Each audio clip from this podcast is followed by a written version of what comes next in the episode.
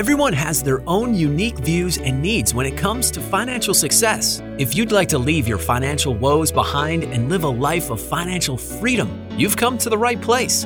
Welcome to the Saving with Steve show, hosted by Steve Sexton. The show will help you with the ins and outs of money.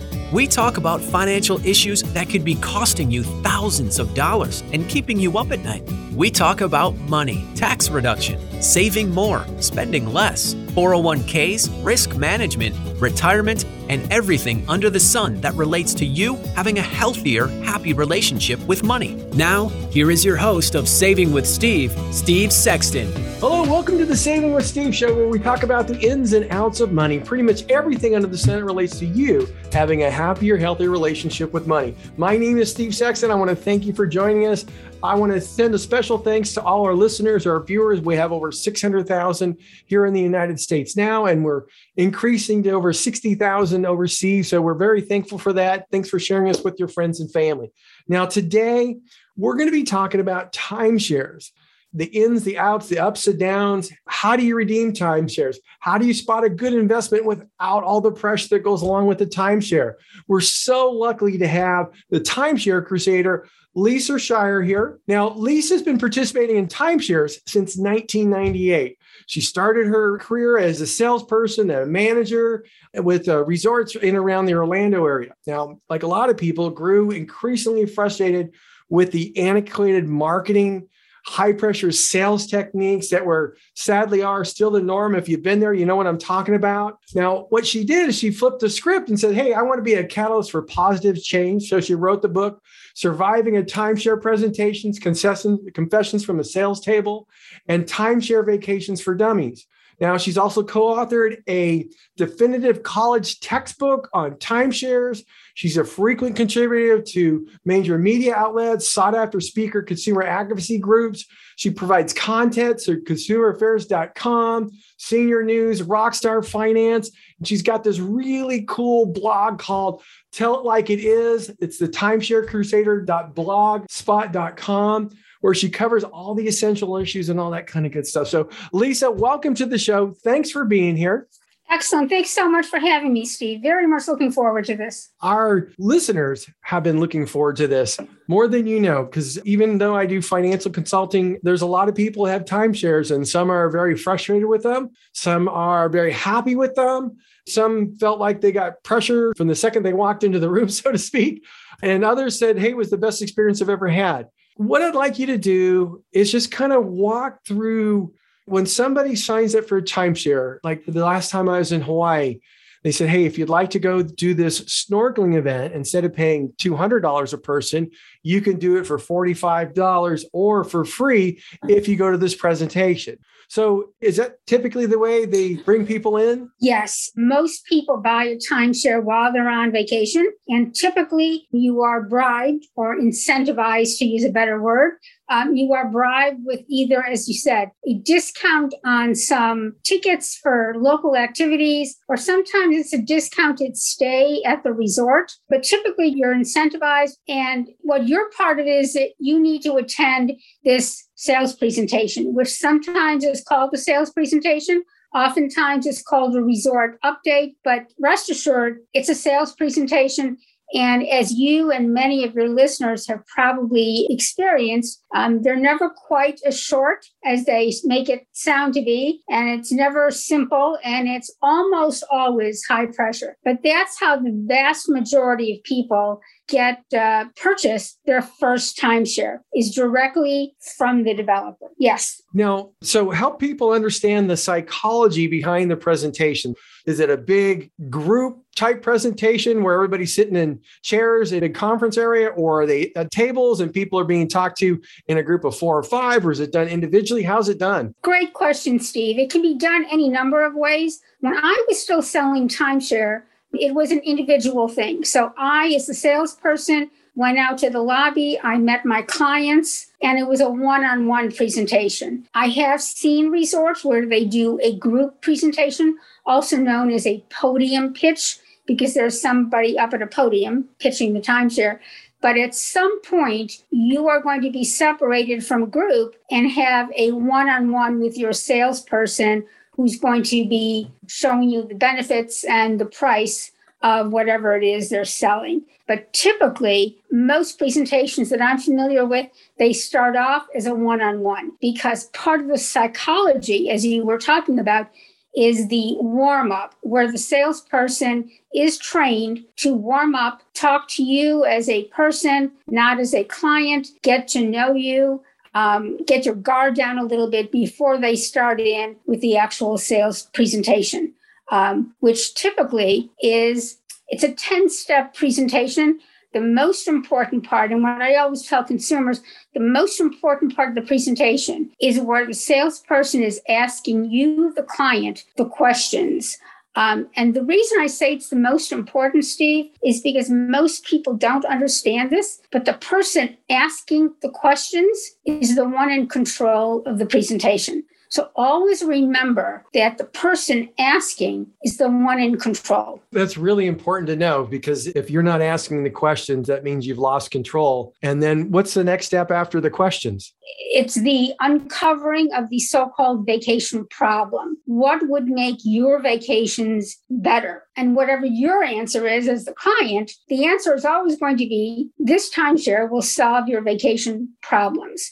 So it's the uncovering of the vacation problem. The solution in form of the timeshare is then presented. Then you typically go on a tour, you see the resort, you see the lovely amenities, the room. At this point, you still don't have any idea of what the price is. Then we come back and then we discuss the price, the closing, um, maybe a sales manager is called in, but in most typical timeshare presentations, the price is never discussed until towards the end of the presentation. Okay. So if somebody says, well, how much does all this cost? They'll just say, hey, we'll get to that. Is that usually what the response Absolutely. is? Absolutely. Okay. Yeah. So how do they present the price? That's uh, actually has to be done in a special way because people are spending sometimes tens of thousands of dollars to get a timeshare. Right. The price of a timeshare is typically presented after the salesperson has um, uncovered or talked about how much is the client spending already on vacation? So they will talk about hotel costs. They will talk about hotel inflation.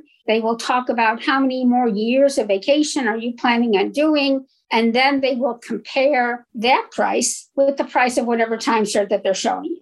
Okay. So, so it's never presented in a um, in a vacuum. What I mean is it's always used as a comparison to what are you spending now and what will you spend in the future. I see. Okay. So basically the, the whole goal is to say, hey, this is a less expensive option that's really, really, really nice. Correct. Now somebody says, Yeah, I'd like to go forward, but I can't write you a check for twenty thousand dollars do they have payment plans? Yes, most timeshares will take a deposit, a down payment, 10, maybe 20%, sometimes less. Now, one last thing before we go to our break.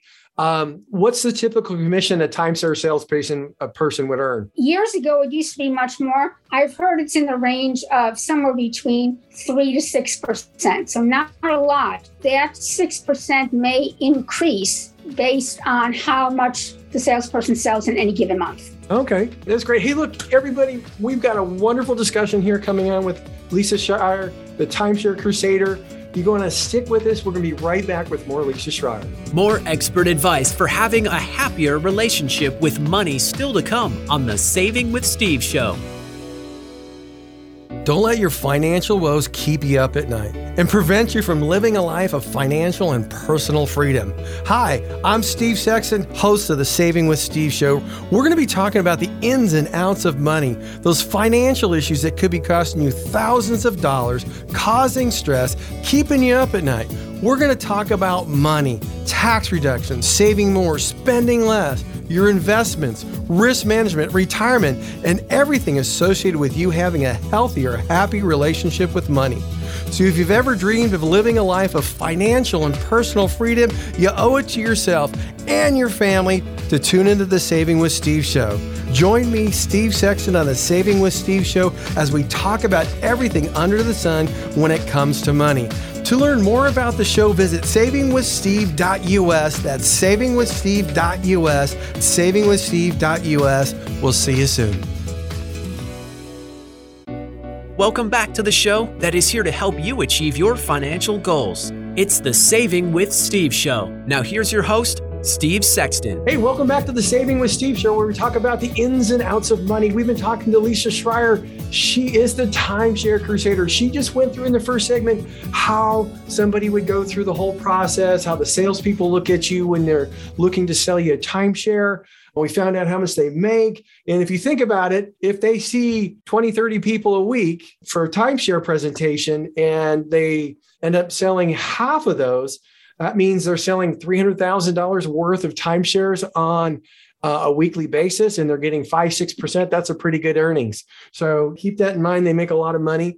One thing before we go on to the next question, Lisa, how long is the typical individual presentation? Is it like 30, 40 minutes? Is it an hour? How long does it typically go? Typically, I'd say three hours. Oh, um, wow. Yeah, I had been doing this for five years when I finally stopped selling. And as much as I knew and as much of a veteran as I was, it's almost impossible to get out all the information in two, two and a half hours. So I'd say typically, even though whatever piece of paper you're signing that says you agree to this presentation, understand that it's almost never going to last only that long. So I'd say three hours is, is a good a good idea of how long it's going to take. Okay, perfect, perfect. Now there's a bunch of pros, there's a bunch of cons to timeshares. Let's talk about the pros. Somebody has the ability to go to a familiar location every year without unpleasant surprises because they've seen the resort, they know what's going on there. And from that perspective, I know people who actually love going to their timeshare every single year. In fact, I know some people who have a timeshare at the Marriott, the Black Rock in Hawaii, and they just love it. In fact, people ask to buy their timeshare, which has been very nice for them. They like the resort like amenities and services because basically they pretty much have everything like a, a Marriott and they also like the the hassle um, the, to avoid the hassle of booking a new vacation every year. They just know they're going to Hawaii during their their special week, and they've got a great week during the year. But on the flip side, one of the things you alluded to earlier that people might be paying thousand dollars a year in association dues, costs, and those ongoing costs keep going into perpetuity. Let's talk about that. Let's have people understand what the impact of those long term charges are? Sure. So, in addition to the purchase price and the ongoing annual maintenance fees, there's also a fee for joining the exchange company. The exchange company lets you exchange or trade your timeshare. The two major exchange companies being RCI and Interval International. Um, whatever resort you buy at is going to be affiliated with one or, in rare cases, both of them. So there's a fee for joining the exchange. Then there's an actual exchange fee, which is running about a domestic exchange is running, I believe, $279. So that's something to keep in mind. Okay, well, let me um, ask you this: the exchange sure. fee is so you you say, hey, you know what? I I have the week of July fifteenth but I want the week of August something, but I also want to be in Cancun as opposed to Hawaii. Is that Correct. the exchange? Okay. So that, in other words, they're exchanging their week for a different week or exchanging their location for a different location. Correct. Okay. Correct. So if they want to and do that, there's a two fee. Two main exchange companies, as I said, RCI or Interval International, referred to as II. Um, so there's a fee for joining. There's a fee for exchanging. Um, there might be um, especially if you own on the beach. There might be occasional special assessments. Again, um, it's one thing people tend to forget about asking, but it's very important to ask about special assessments. Um, have they been levied? If so, how much have they been levied? It was a famous case a few years ago. Resort in Hawaii um, assessed a $5,000 special assessment for water intrusion. Um, their owners were not happy. Um, so it's important to ask these questions. Um, so some resorts levy a cleaning fee because unlike a hotel where there's typically, at least pre-COVID, daily cleaning, most timeshares do not have daily cleaning. Important to ask. So there's a lot of costs associated with the timeshare that may be glossed over in the presentation, which are very important for consumers to understand because, as you said, they will go up. Um, back in the early 2000s, when I started selling, an exchange was $99 and now it's close to $300. So it's important to keep that in mind. That, yeah, and on the cleaning fees and things like that. Now, um, you talked about special assessments. Um, I know of people who have had those special assessments and um, they give them the ability to pay over time, but it's basically an increased cost. Um, sure. In some cases, they uh, had to come up with an extra three hundred dollars a month for two years in order for to deal with their portion of the wow. special assessment, which was really an eye opener for them. Now, we always have people who, and I've been asked this from time time to time about timeshares, where they're saying, "Hey, you know what? We're not really going anymore. How do we sell this? How do we get out of this timeshare?" And they realize they're unable to get out of the timeshare. And then there's many companies that are, are lawyers that'll try and help them get out of timeshares.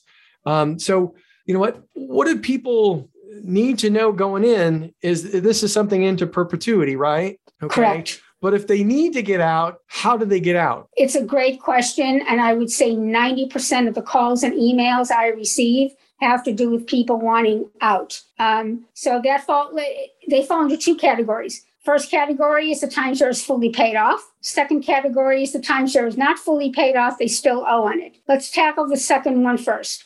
If you still owe on your timeshare, there is a 99% chance that you will not be able to sell it. And the reason is quite simple. The industry does, um, in my opinion, they do their best to suppress the secondary market. So the value of their timeshare on the resale market is in 99% of the cases less than what you owe on it. If you take a quick look at eBay or Craigslist, there's people selling their timeshare or trying to sell their timeshare for a dollar. So if you still owe on it, you're you're in big trouble because you're not going to be able to sell it. It's just a simple fact.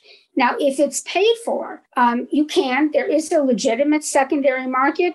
In rare cases, some developers will buy it back, but that's in very rare cases.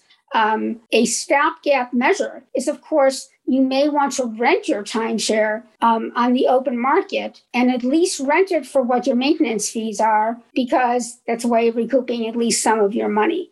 Um, but there is a legitimate secondary market.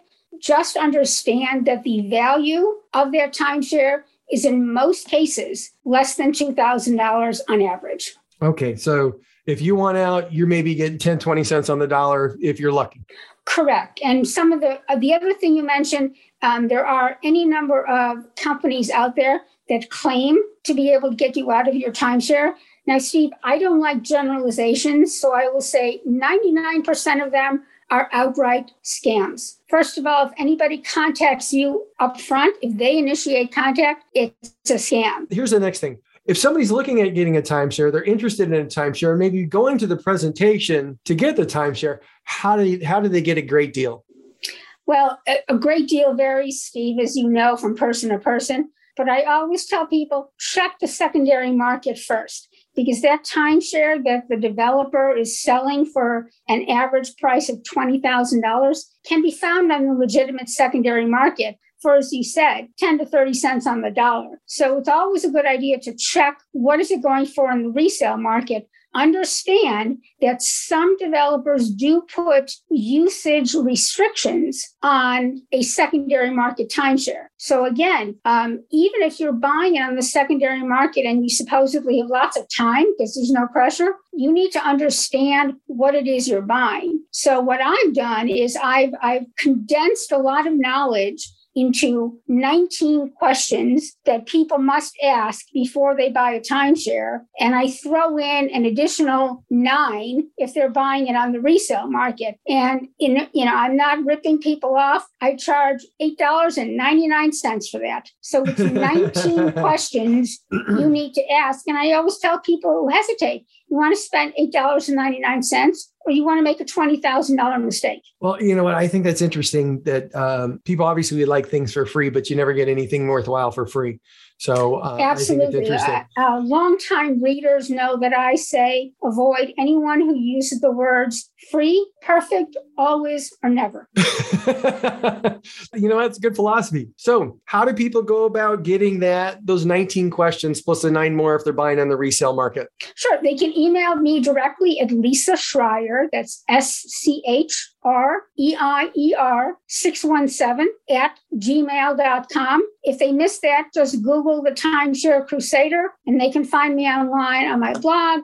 I also tweet at Lisa Looks At, so they can reach me any number of ways. Okay, could you tell everybody um, um, um, your, how to how to how, how to follow your blog? Sure. If they uh, the easiest way is Google the Timeshare Crusader, or if they already want to type in the web address, it's the word. Wait, I forget. I changed I changed the domain a little while ago. So it's the Timeshare Crusader dot blogspot.com. And hey, everybody, if you would like to get those 19 questions plus the nine more if you're going to buy in the secondary market, Lisa, could you give your uh, email to get that one more time? Sure. It's Lisa Schreier. That's L I S A S C H R E I E R 617 at gmail.com. Lisa, I want to thank you for being here today. I think you have given our listeners a wealth of information. And I think it's really important to understand what somebody's going to put you through before you go do it. Uh, Absolutely. To, to know that if um, I like that, you know, take a moment if you're going to make a big decision where you say, you know what, I'm going to take two days and think about this, regardless of how much time you spent with them. And if you're really thinking that you should be doing it, hey, always go back because they're going to let you do that. They're going to they're going to allow you to buy it. Um, but if you don't think about it anymore and you don't think it's important, obviously it's a good decision because you would have you would have not used it and had buyer's remorse. So correct. So again, I want to thank you so much for joining us. Great to thank have you. you. And you know what? Stay safe, stay healthy. And you know what, ladies and gentlemen, stick with us. We're going to be right back with more Saving with Steve. More expert advice for having a happier relationship with money still to come on the Saving with Steve show. Don't let your financial woes keep you up at night and prevent you from living a life of financial and personal freedom. Hi, I'm Steve Sexton, host of the Saving with Steve show. We're going to be talking about the ins and outs of money, those financial issues that could be costing you thousands of dollars, causing stress, keeping you up at night. We're going to talk about money, tax reduction, saving more, spending less your investments, risk management, retirement, and everything associated with you having a healthier, happy relationship with money. So, if you've ever dreamed of living a life of financial and personal freedom, you owe it to yourself and your family to tune into the Saving with Steve show. Join me, Steve Sexton, on the Saving with Steve show as we talk about everything under the sun when it comes to money. To learn more about the show, visit savingwithsteve.us. That's savingwithsteve.us. Savingwithsteve.us. We'll see you soon. Welcome back to the show that is here to help you achieve your financial goals. It's the Saving with Steve show. Now, here's your host, Steve Sexton. Hey, you know what? I want to thank you all for joining us. This is Saving with Steve show where we talk about the ins and outs of money. I want to truly thank you for tuning in. I appreciate you letting your friends and family know about the Saving with Steve show. All replays are available at www.savingwithsteve.us. If you're enjoying the stories of helpful information, insight with Saving with Steve, then I encourage you to subscribe to our Google Play, Spotify channel, our YouTube channel, so you never miss a show. And check out a few of our affiliates at UK Health Radio, BBS Radio, um, AM FM 247. All these networks are dedicated to empowering you to solve problems, uplift your spirit, and live a life of personal and financial freedom. Also, follow us on Facebook and join the Saving with Steve Sexton's Insiders Club uh, at savingwithsteve.us. You can get all the replays, guest gifts, and more.